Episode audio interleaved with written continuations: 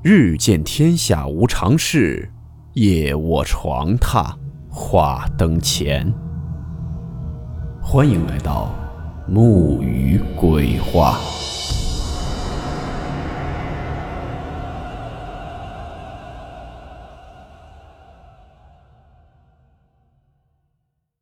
大家好，我是木鱼。今天这个故事讲述的是一种民间传说中的东西。故事名称：猪儿鬼。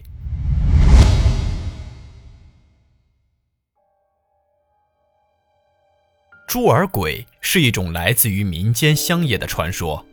老人们说，吃毒药死去的猪会魂魄不散的形成游魂野鬼，并来阳间传播猪瘟，来害死更多的猪。这就是猪儿鬼。遇到猪儿鬼，主要有这几种防御它的办法。要是听到他的声音，最好不要去看他，任凭他一个劲儿的叫，他不会主动来伤害你。等他叫累了，他就会自动离开的。要是真看到他了，就朝他泼一碗冷水，朝他大声的骂几句，也会把他吓跑。另外，猪儿鬼害怕打鸣的大公鸡，要是家里喂着大公鸡，猪儿鬼一般是不敢进来的，因为一般的鬼怪都害怕大公鸡的打鸣声。所以猪儿鬼也不例外。不过猪儿鬼一般是不会去那些喂猪少的村子里。猪儿鬼作怪的目的就是传播猪瘟，来害死更多的猪。所以他一般会去那些喂猪多的村子里作怪。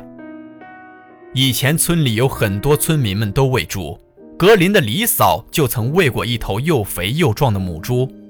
李嫂很喜欢这头母猪，还给它起了一个好听的名字，叫阿花。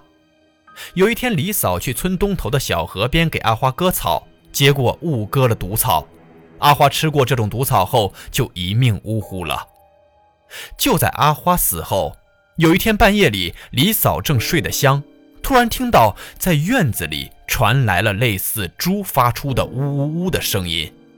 李嫂听着这声音很熟悉，很像阿花的叫声，以为是阿花没有死，又活过来了。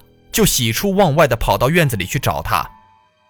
等李嫂来到院子里后，发现除了冷冷的月光和冷飕飕的阴风，已经听不到阿花的叫声了，更看不到她的踪影。李嫂以为是自己刚才误把风声错听成阿花的叫声了，也没有多想，转身就回屋里休息了。到了第二天半夜里，李嫂又被院子里传来的呜呜呜的声音吵醒了。他认真听了一会儿，发现这次确实不是风声，是阿花的叫声。李嫂就想披上衣服去院子里看个究竟。这时，她的丈夫也被这种古怪的声音吵醒了。看到李嫂想去院子里看看，就阻止她说：“香，别去，咱们的花儿已经死了。现在这个叫声是花儿的鬼魂，你去了，他会害你的。”李嫂听到他的话，也才明白过来。原来自己是遇到猪儿鬼了，直接吓得钻进被子里不敢睡了。同时，院子里那个猪儿鬼一直叫到村里的公鸡打鸣才肯离去，李嫂也由此大病了一场。又过了几天，在李嫂家周围的猪就开始得猪瘟，进而大片的死亡。不过，经过这次遭遇到猪儿鬼的怪事，李嫂就喂了一只打鸣的大公鸡。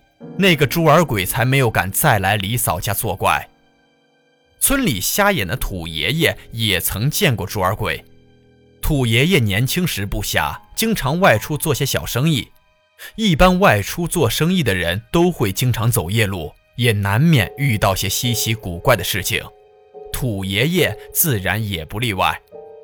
那时土爷爷年轻力壮，胆子也很大，就是遇到那些不干净的东西，也不会觉得害怕。不过每次赶夜路时，土爷爷总要喝点酒，因为酒能壮胆，也能驱寒嘛。有一次，土爷爷赶了一个远集，在回来的路上，他拉的架子车耽误事儿了。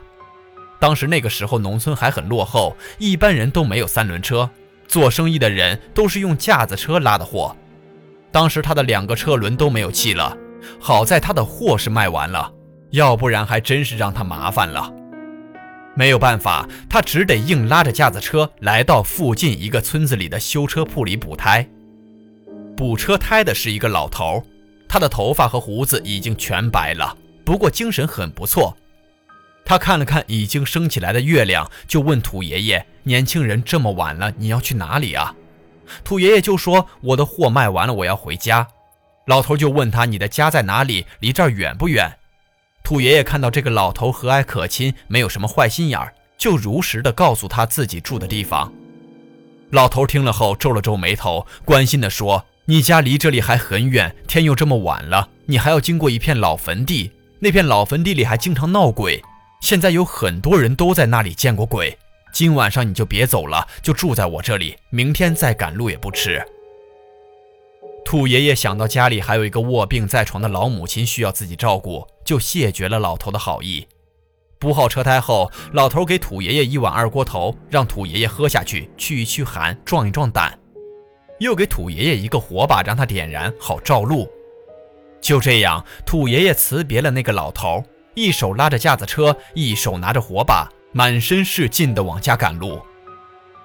大约往前走了有半个小时，他来到了那片老坟地的路上，怪事儿就出现了。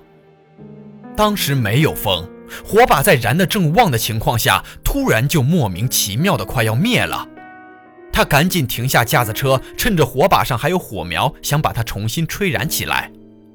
可是就在这个时候，他突然感觉到身后有一个东西也在帮助自己吹火。他来不及多想，就直接把那火把往身后一推，随即就从身后面传来了被火烧到猪的惨叫声。兔爷爷赶忙转过身朝身后看去，此刻身后面只有阴阴的寒风吹过来，哪里还有那个作怪的东西？兔爷爷知道自己这是遇到猪儿鬼了，心里也不觉得害怕。知道那个猪儿鬼被自己烧过后，也不会再来跟自己捣乱了，就拉着架子车一路无事的回到了家里。其实，我们中国有很多类似的一些民间传说，像猪儿鬼、昌鬼、半截缸、殃，啊，就是遭殃的那个殃等等。具体是真是假，我们也不好说。毕竟，我们很多人还是没有遇到过的，也可能未来会随着科学不断的进步，也会对一些民间传说类的事情有一个合理的解释吧。比如像以前闻风丧胆的鬼火，以及玄妙无比的海市蜃楼，现在也有了合理的解释。所以啊，我们还是要相信科学的，但同时也要对世间万物保持一颗敬畏之心为好啊。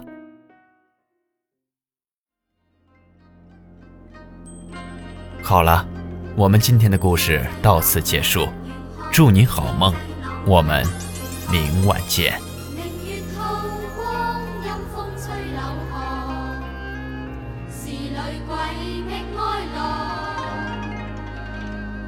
谁人愿爱凄厉鬼身？